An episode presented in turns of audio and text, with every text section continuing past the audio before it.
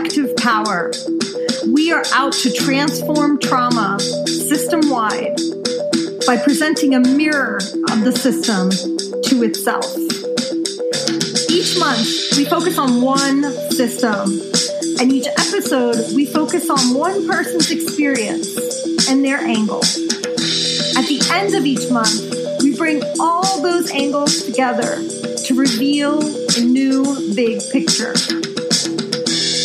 Stay with us to discover our collective power and what's possible for our city, for our country, and our world.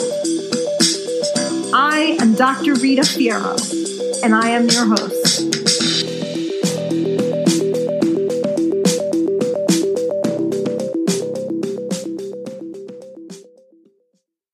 Good morning, everyone.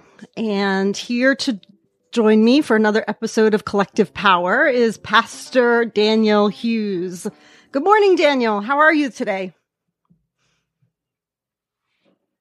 Good morning, Rita. I'm doing well. How are you? Good. Good. It's good to be with you this morning. Thank you for saying yes to being on the show. Sure. It's good to be with you too. Today, our theme is along the lines of the theme this month that has been choosing love over fear. And I invited you. And before we dig into the topic, I'd love you to just give our listeners a story about yourself that gives us a little bit more of an idea of who you are and why this is important to you. Yeah. So my parents came up from the South, from Mississippi and Alabama and uh, moved to Ohio, small town called Lima. It's probably about the city itself, probably about 35% African American. And so when I was like six months old, they moved out of the city to the country because they, they wanted land. They wanted animals, they wanted gardens, they wanted land. And so I grew up kind of in two worlds. I grew up in this rural community, country, all white. And then I spent a lot of time with family church was in the city. The weekends we were in the city, and so I kind of had these two little, these two worlds. And so I think I really uh, developed. I say that in, inside of my heart and my soul is kind of that liminal space. Like I, I live in the middle. Like that's what like I've lived in these different worlds and never really felt like I fit in anywhere. Having to deal with that kind of not belonging was one thing, but on, on the other side of it, it, I think it has given me a perspective and some skills that have been really helpful for me in my adult life and also helpful to organizations that I'm a part of and other relationships because I know what it is to be the other and I also know what it is to other. And so I think that kind of the work that I'm that I'm into now is about co-creating with real people the world we need. And uh, that takes a lot of flexibility, a, a resilience, love, honesty. It takes a lot. So that's kind of little, you know, where I've come from I uh, did some undergrad at, at a Mennonite university. So I had this kind of really eclectic kind of Christian or faith traditions that I've been a part of. I've worked with Methodist church. I've pastored a non-denominational church as well as a Methodist church. And now I'm doing faith organizing. So trying to organize faith communities across the spectrum for um, racial and economic justice. Daniel, you are a pastor and an organizer. And until I met you, I didn't even know that could coexist in the same sentence, right? So could you tell us a little bit more? You just kind of started mentioning it. Tell us a little bit more about, oh God, there's so much I could ask you about that, but like, tell us how those two pieces come together for you. Yeah. I didn't expect a pastor. That wasn't what I was planning on. My parents planted a church when I was young. So I grew up in that church plant. And then my father got, got sick. He had cancer, multiple myeloma. And uh, by the time we found out it was stage four, and so he declined pr- rather quickly. Uh, he passed away, and I was there trying to help my mother. They were co-pastoring, so I was trying to help my mother kind of keep the doors open and keep things running. And so, in that process of helping, I kind of felt this call that I was to lead people of faith. Like I felt like that was something that was important to me. And at the time, it was kind of like, well, then that means you need to be a pastor, even though I never really felt like, get, I can do the role, I can do the job, but it's like in my heart, I felt like there was more to me. Like I can do this. I want to take care of people. I want to, you know, not take care of people, but in terms of being caring for people's souls, if you will. That was important to me, but I never felt like it totally covered me. And so I've always done a little something outside of the church. So I was teaching in the university for a while, and then I worked for a housing authority for a while. So I was always trying to find this kind of these two worlds, like that whole thing I was saying earlier. I'm used to being in 2 mm-hmm. different worlds. Yeah. And so it was in 2008 when an unarmed black woman was shot and killed by a white police officer in Lima, where I was pastoring the church. And at the time, my mindset was grow the ministry, grow the church, because that was kind of the thing. That was what a successful church did. And so you, t- you know, you look after your congregation and kind of do that thing. And so we were doing that. We were growing. And at the same time, I also had this heart and this feel for the neighborhood. Like I just like, I think we need to be more in the neighborhood. Yes, take care of the congregation, but I felt like there were relationships out there and people out there that I wanted to be connected to. And so as I was starting to look and kind of turn our ministry kind of outward focus, that shooting occurred and I got pulled right into the, the midst of that that drama by an elder pastor who said it was time for me to kind of get involved and time for the city to know who I was. And I'll never forget Tarika Wilson was her name and her death and the way in which she died, inept justice system that we had in Lima left a, an impression on me and I could never shake it. And so we got to the probably the fall, the end of summer, beginning of fall, and the officer wasn't indicted. There were no charges. That he got nothing. It was basically uh, the court, the grand jury was like there was no wrongdoing. Mother of five. I remember feeling coming out of the courtroom, feeling like the community didn't have an opportunity to even extend mercy or forgiveness to this person. Like the, the courts just took it away. Like just like her life didn't matter. And I remember walking away thinking like, do our lives even matter? And that was in 08. And so I started to organize white clergy and black clergy because we didn't have relationships even then. And so I was trying to figure out how do you find common ground and unity. And so I was doing that instinctively.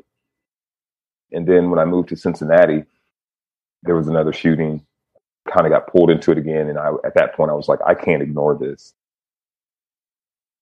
I went all in and have since uh, stopped pastoring full time. I'm no longer in the pulpit on a Sunday.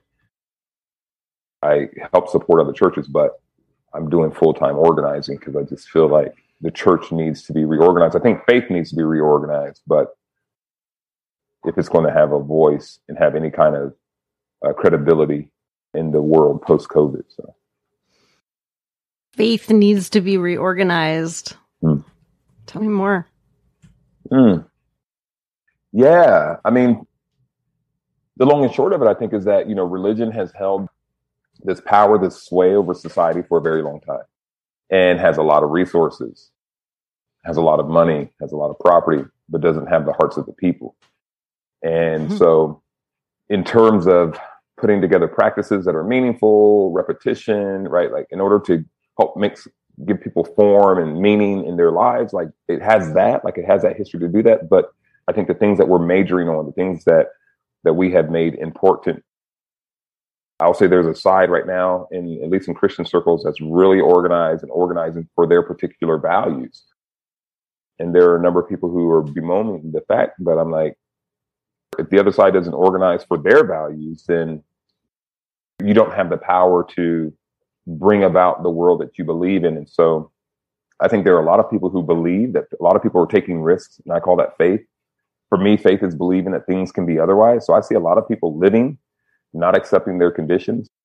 They're not collective. There's not a collective that where people are finding resonance with others, realizing they're not alone, having collective power, sharing decision making, sharing resources, those kinds of things. And so I think faith has that, like religion has that or has had that, but has gotten maybe lazy or apathetic. I don't know. And so it needs to be reignited and see if faith is even relevant. I mean, see if people, see if it still matters to people. And I think it does, but I don't think that faith communities or religion can continue to act like it's the only show in town. Like it's, you know, it's got this kind of corner on the market. So, so we'll see. Hmm. There's so many places we could bring this conversation, and I find my struggling with which path to take, right? I guess first I want to say that You're helping me reflect on the fact that I was raised Catholic. And one of the reasons why I walked away from Catholicism and ultimately Christianity is because I couldn't reconcile what I was hearing, learning, teaching even, because I taught Sunday school in another mm. life, with what I knew happened during enslavement mm. and the pivotal reinforcing, strengthening role that the, the church and in particular the Vatican played in establishing genocide in the Americas and establishing and perpetuating enslavement and as core of what now is the U.S. economy. Like mm-hmm. the church mm-hmm. played a really critical role in that. When I started learning about it and learned enough, I just couldn't reconcile the two and I walked away from the faith. And mm-hmm. I think part of what I hear you saying is that if I had been part of a church that was also organizing, mm-hmm. right? Mm-hmm. Uh, organizing to, I don't know if I could say compensate, but maybe reconcile, right? Mm-hmm. With this mm-hmm. rough history. And it wasn't just me and Island talking to the wind about how awful the church had been. Yeah if there had been some organizing component to it, I probably wouldn't have walked away from it. Yeah. Yeah. Given that, yeah. you know, I was the kid that at 13, like, confessed every day and said three rosaries a day. You know, like I was the kid that everybody was trying to make a nun. Right? Because they were like, oh my God, I see a vocation in her. I see her. And then, you know, this Catholic church that's absolutely starved for vocations and is basically going um, all around the world, and in particular in the global south for vocations, because there are almost no vocations in, in the global north. Mm. So there was this starving sense around me of like, yes, she's a vocation. She's it. She's it. and then I ran away from it as fast as I could. But I wonder if the church was actually an organizing church. And if it was part of a movement of reconciliation, I would have stayed you're helping me both realize that and recognize that. No, that's good. I look at. I think Jesus was a community organizer. I don't think yes. he was like I, he wasn't a you know. Yes. He organized the community, and you know as things evolve, right? There are people always trying to grab power, and so to move from I say you move from something that's organic and then that organic thing kind of becomes an organism and then there is a decision to turn that organism into an organization and then that organization can be institutionalized. as soon as I think you institutionalize a thing, you run the risk of of losing a lot for the sake of maintaining said institution. And so, to me, community organizing holds things rather rather loosely. That there are no forever enemies, there are no forever friends. It's kind of like what are we facing as a community, and we we pull together our collective resources and power, solve whatever our our issues are of the day to me it emphasizes more about the relationships between people and as you said like when you're when you can't reconcile so often the churches try to sweep things under the rug. And not just this church i feel like that you know that was uh i mean the whitewashing of history right? Like that's america. Absolutely. Uh, right? Like there's a denial. To me which is really the opposite of what i've even seen in scripture. Like you look at like king david like his life is just hanging out there. You see his family struggles. You see his personal struggles right? Like it's not this clean cut kind of thing, but somehow in purity culture, in this manifest destiny, in this, like you said, this doctrine of discovery that, right, all of that that the Catholic Church sort of ordained, and then you connect that religious power with political power, military power. It's hard to release that when you're drunk on power. Yeah, and I would argue that what we now call white supremacy has its roots in Christian supremacy. Mm-hmm. When I wrote the book, I, I didn't want to go at Christianity because I was like I was going at everything else. But when I was hmm. looking at like the seeds and the intentions that our systems were founded in, clearly whiteness didn't exist in the 1400s, right? Like right. it's a concept that we made up later. There was some prejudice around light and dark, right? The Bible has plenty of references, you know, to dark as evil and light as, as good, right? Like we had those concepts as generic concepts, but race as associated with superiority, inferiority of some human beings over another, that didn't exist. Mm-hmm. And so at that point, it was actually a sense of superiority fueled through religion, right? Mm-hmm. And Christianity. and Christians feeling that they were superior, in particular Native Americans when they mm-hmm. first arrived, feeling their superiority and then creating all these institutions based on that superiority. Mm-hmm. Um, so to your point about church and state merging and the corruption when it becomes an institution, part of it is that that superiority as of Christian merged with race. Right. And so mm-hmm. you have these two concepts that have become really critical in our modern world, race and religion that get bound to state power. Mm-hmm. and then you basically kind of have this, I don't know, I'm thinking at it almost as a triad, right? That becomes just very, very difficult to destabilize mm-hmm. because it becomes so essential to everything. And I'm going to take a few steps back. What I love about what you had said, though, is that there's a way you were framing social justice because you're also looking at it through this spiritual lens, through this religious lens. That you're saying, I love what you said, the quote you said that a lot of our re- churches have buildings and resources, but don't have the hearts of the people. Right. And which means that, you know, I mean, I know there are some activist churches, like individual activist churches, but we don't see, at least like I would say on the left, we don't see this mass movement of churches organizing together for social justice. And the last time we saw that was the 60s, right? Which was Martin's kind of visionary thing around uh, progressive and activist black church, which also has a very long tradition. Malcolm didn't make it up. But where I was going with this is that yeah, like the church not having the hearts of the people. Like there's something there about us not anchoring there anymore, while at some point we anchored there. And it doesn't necessarily have to be religion. I don't consider myself religious anymore, right? But there's a dimension of humanity which is spirituality. And depending on where you are on the spectrum, you would say that's bigger or less. I would argue we're spirit first and then bodies, right? And so there's just, just something there about like the church no longer being our anchor and not like the, the church not having our hearts, but us also not being able to bring our heart, right? Like bring our struggle, bring the tough times. I don't even know if there's a question in there. I just offer that's the reflection that's coming up for me. You stirred up Micah 6 8 in my mind, which says, question that the prophet is presenting to the people. And, and he says, you know, God has already shown you what is good and what God requires, and that's to do justice, love mercy, and walk humbly with God. That's that's the quote, right? Like, so you know, people are like, well, what does God really want? Micah says, you know, do justice, love mercy, walk humbly with God. And I think you know, it was Cornel West that says that love is public. Is, justice is love in public, is what he says. Justice is love in public, right? So then, if that's what, if justice is what love looks like in public, then what does love look like in social settings or associations, which I would include churches? It looks like loving mercy, I think. Right. So there's the individual thing that looks like an individual walking humbly with one's God or one's spirit or however you say that. Like there's a side of you that no one will ever see. Right. There's that side that keeps you, should keep you kind of grounded on the earth, keep your feet to the ground because you know yourself. Right. And if, if you have someone who you, who you can trust with you know, your shadow side, if you will, with all of you. If you have a person or people that know all of you, they can kind of keep you humble. I always think like family does that. No matter what you accomplish in life, you, there's always a family member that just likes to remind you that you're just little so and so or whatever, right? Remember when you did that? So you have the humility piece. That's your personal. But when it comes to social, the social relationships, the social fabric,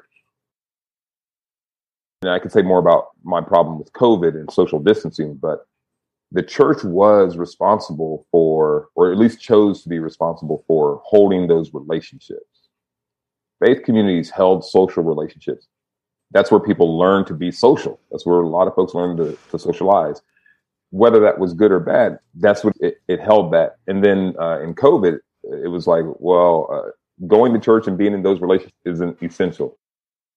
And as a matter of fact, we should socially distance, not physically distance, but we should socially distance. And so this very social fabric and, and where one can learn how to be merciful, how to receive mercy. And I think this is what I was saying about the court system was that there wasn't an opportunity for us to even extend mercy to this person who murdered someone, like regardless of how we want to put it in laws and all the other, like You, you murdered an innocent woman, unarmed woman, holding her one year old child. You shot the baby's finger off as you put three bullets in her chest. You thought that the baby was a gun. That's the storyline. And I'm like, that seems wrong. That seems inappropriate. You know, you're well trained, all these things, and that seems a bit much. Seems like you did something wrong. But we didn't even have the opportunity as a community to extend mercy. I don't think that the law is trying to do that. I think the law is trying to bring about justice. I think it's in the public setting. But the churches and associations or clubs and civic groups, all those things that used to hold those relationships, people aren't investing in them. So the church is the one place, but I see that happening in a lot of other groups trying to figure out how do you increase membership. I say this, I'm a Gen Xer, and I say, well, when you sacrifice your children for the economy, which means, you know, we were the latchkey kids, we were the ones coming home and unsupervised and figuring life out on our own. We didn't really have those social relationships. We would show up physically, but they didn't have our hearts. And I think that that's what we're seeing when those children who were neglected become adults, and we're now those adults, and you're asking for us to buy into those whatever, you know, work for 30 years and you'll get this good pension, all the things that we saw. We had the Enron scandals. We saw, we saw family members who, you know, dedicated their lives to jobs, churches, whatever.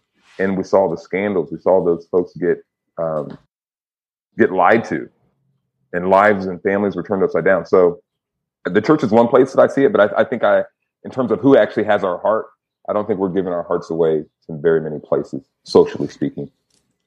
I also wonder, I was reflecting on this from my personal story yesterday, and I wonder if it's more of a generational thing. Because, mm-hmm. um, although I wasn't a latchkey kid, I felt emotionally like I was, right? Because I felt emotionally that I had to grow up alone. My parents were focused on, you know, work and food and things. Right. They were right. focused on things. They weren't focused on. And so what I wonder is, is it that we actually became the generation of helpers mm.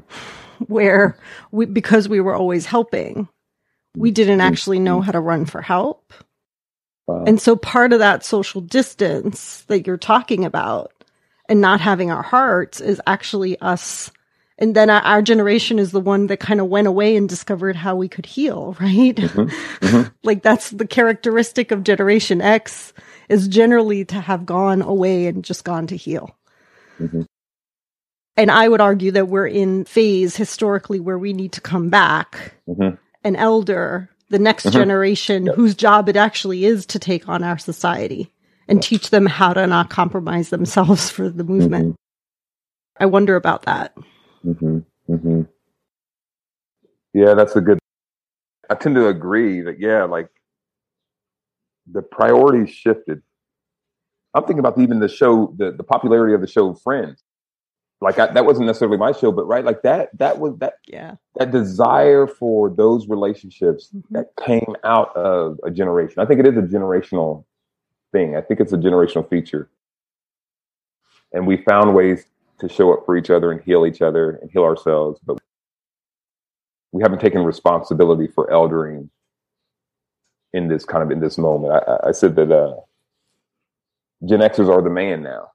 Like whether we like it or not, you know, we were railing against the man. We were subversive, right? Now we got to figure out how do you actually govern. It's like I don't want to govern. I'm like, I'm, you know, no, you're in that position of power. Like you're that one now. You know, yes, we are that um, one. We're that one, and so we're the one that like the we, Gen Zers are saying, "Can't you see it? Can't you see that this doesn't work? Can't you see the system is broken?" And we're and, like, "Well, if you want to keep getting funding, right, right, you know, right. We're right. the ones doing that now. We're yeah. the ones doing it, and it's like, okay, hold on, hold on, hold on, time out.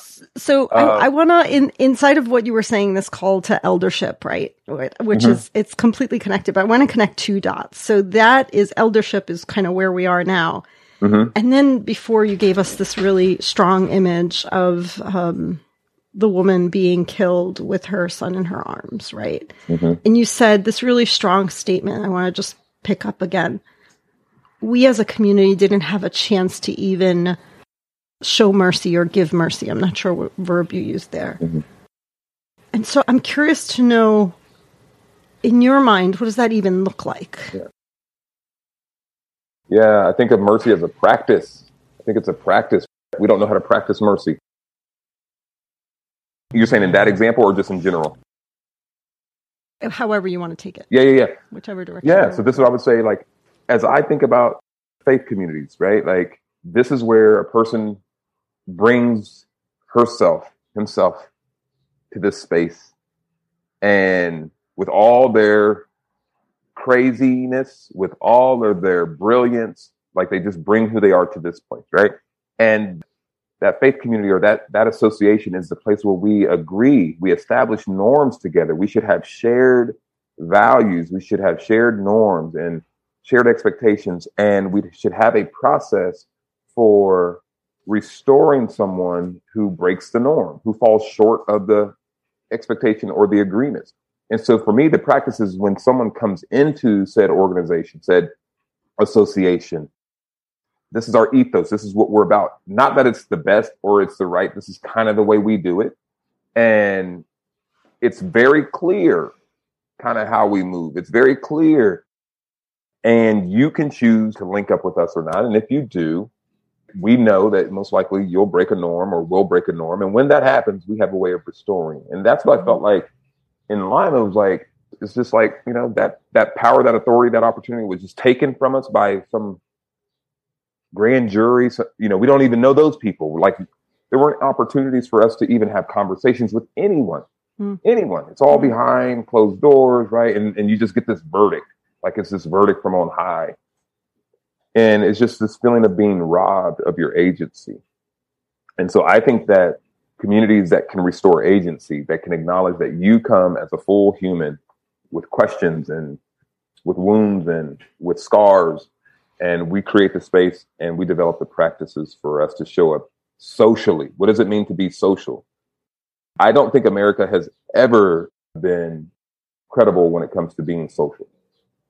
Like you said earlier, in terms of the way that faith communities, like religion, was the you know the seed of racism was in the soul of of America through religion. It was placed there, you know, it was sown there, and so I think churches, I'll say specifically in my context, I think churches are the place where we move away from this model or this assumption that the people in the pews are these empty vessels and the person up front has all of this wisdom and knowledge and needs to just pour into those empty vessels. There was a time when the philosopher or the priest or the teacher was the smartest one in the village or in the community or in the church. And so, yes, they were the most literate. That is no longer the case. It's just no longer the case. And so the person up front, just putting people in these pews, right? Just that that whole thing. There's like not even an opportunity to share what you know. To share, right? to practice like, anything other than we come in like like sheep, like animals. We sit them down, right? Like, and I and I'm not, not like I love the church, yeah. but it's just we've got to reconstruct, uh, rethink, reimagine the way in which we interact and, and develop new practice. I remember when I was about probably 19 or 20, like fresh, still in sociology, getting my degree. And um, this nun had come on the pulpit and done an announcement to gather money for Africa. And I cringed. because the condescension, the saviorism, the stereotypes, uh, which was similar hierarchy, right? Like we have it all, they have nothing. And uh, I remember I, I went after service and I pulled the nun aside to tell her that her I'd like her to reconsider her message because everything that her message embodied was going to make immigrants' lives in Italy a living hell because mm. people were going to go outside and then mistreat immigrants based on these conceptions of Africans as inferior and having nothing and all that. And I remember the moment in which after church, like I was even deciding to basically overcome the boundary between the pew, right, and the front of the church. And that was probably lessened for me because I prepared readings on Sunday. I played in the choir. I, I led the choir, right? So I was very familiar with passing those boundaries physically. Mm-hmm. And yet I remember this moment, or I remember just as you were speaking, being terrified. And like, how much courage did it take to leave the pew to tell the person who was speaking from the altar, I'd like you to reconsider your message? Mm-hmm. Mm-hmm. So yes, even the space is designed for there to not be a contribution, for there to not be critique.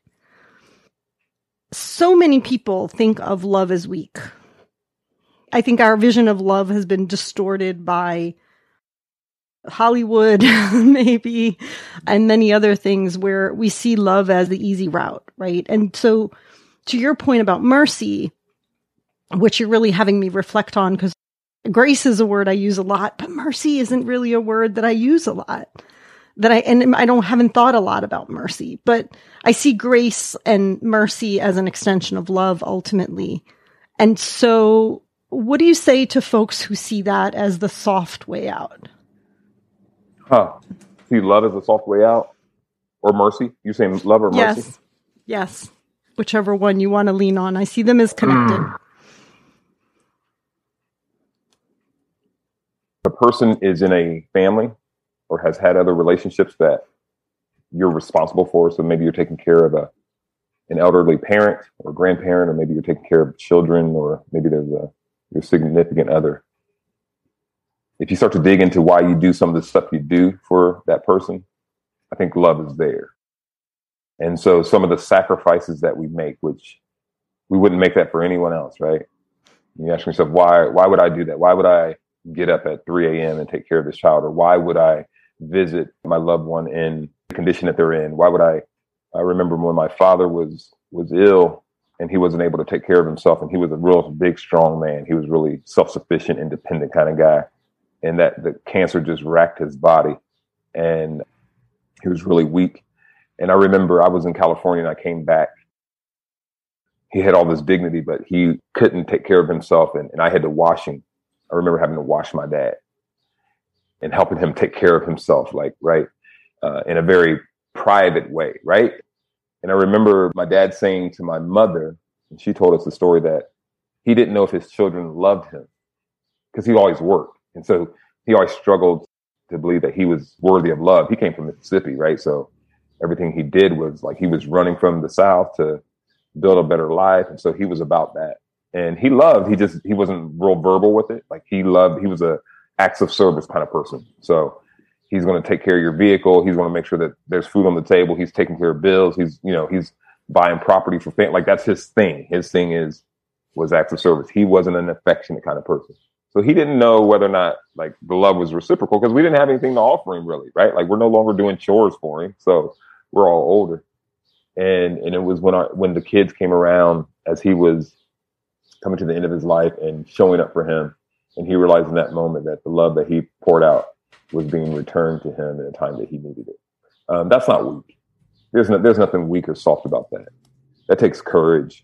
And so I think that um, there's an idea around love in scriptures that says this term agape love. Some people call it unconditional. Martin, Dr. King called it unconditional love. But there's another sense that this agape love is a preferential love. Like there's a preference, like God has a kind of a preference for. Mm-hmm. And I think of love like that it has a preference. And when it's locked into your heart, it aligns heart, body, and mind. I think love is what brings things in alignment. It syncs things up. And then the things that we then engage in, uh, whether we call it love or not, it has that spirit, it has that seed. And so I think what Dr. King talked about nonviolence, that kind of love, I still struggle with that, but ideally I like it. But I really I struggle with that practice. But anyway, yeah. So why is it important that love drive our movements versus anger or fear or something else? Yeah, because I think fear involves the torment like in my experience, like I'm a head type. So my way of survival was like it's fear based. So right, like I come into a room, I'm looking for the exits, I'm trying to read all the body language. I'm doing that's ridiculous. What fear produces in the body, like I couldn't sustain that. Like it wasn't good for me. It was too much stress on my body trying to, you know, read into why people were saying this and looking like that and what were they thinking. And now I got to figure out, you know, how to get around them and be subversive here. And it's like, love just to me, love just shows up. This is what I have. This is who I am, and works from that a more authentic place. Love doesn't have to pretend.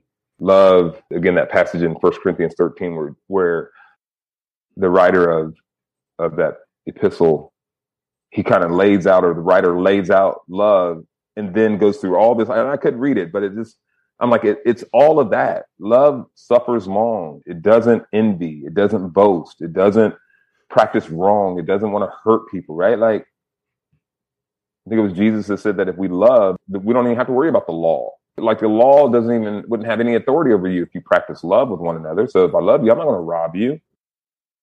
Right? If I love myself, I'm going to actually take a day of rest. That's up there with don't murder. right? like rest. Just that. Like if I love myself enough, I'm going to find a day to rest. I think love, I think it is the answer, but I think it's so much more complex than simply this romantic, squishy infatuation. I think it has levels. That's, that's way I think of it. Like I have this unconditional love for everyone in the world, but unless you come into my orbit, I may never know you, and I may we may never be able to really refine that love and define that love and nuance that love. But as people get deeper into your life, was it the Bee Gees? How deep is your love? Uh, PJ Morton has a, a version of that.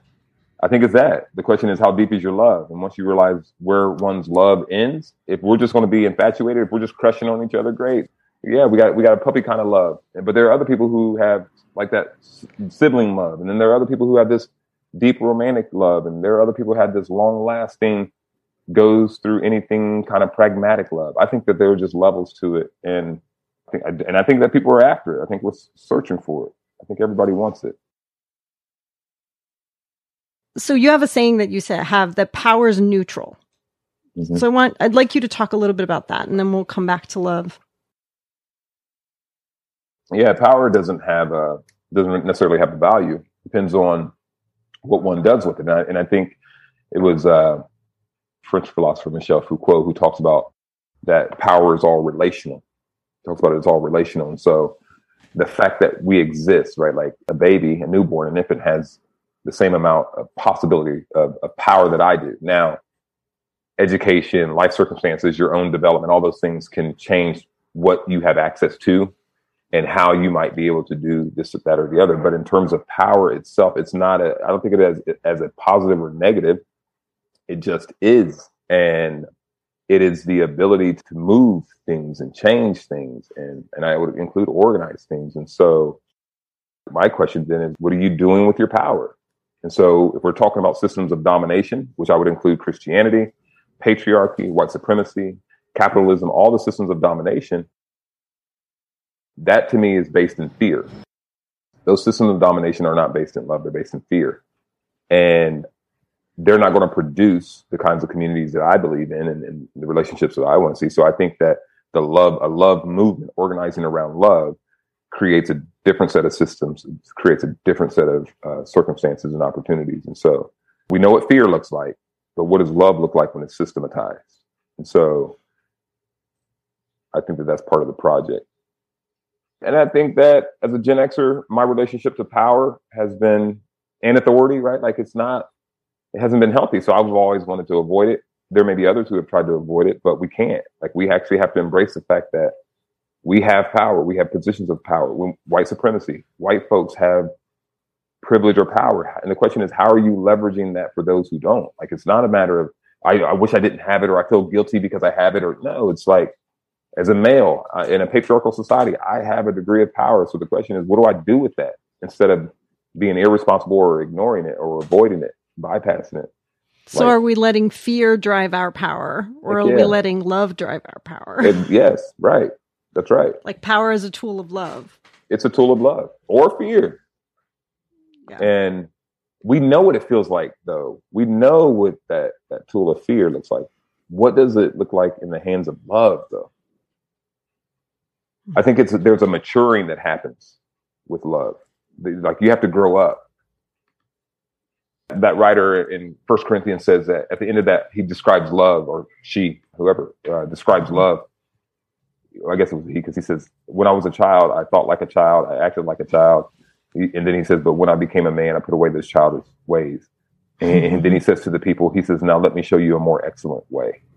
And I think he was saying that love is a more excellent way, but it's risky. It takes courage.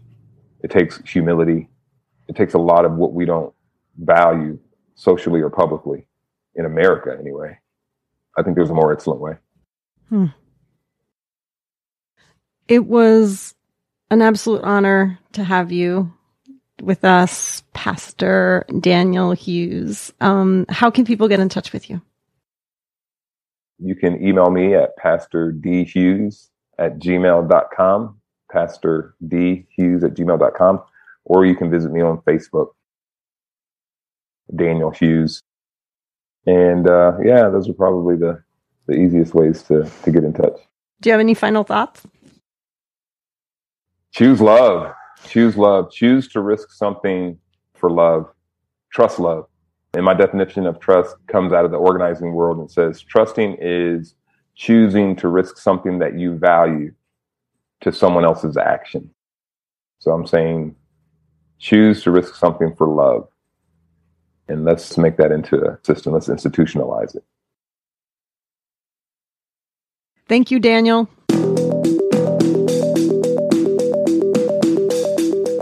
Thank you for listening to another episode of Collective Power. If you're interested in supporting our work by either being a guest on our show, recommending a guest on our show, writing for our upcoming Medium publication, or donating to our work, look us up on our website, www.collectivepowermedia.com.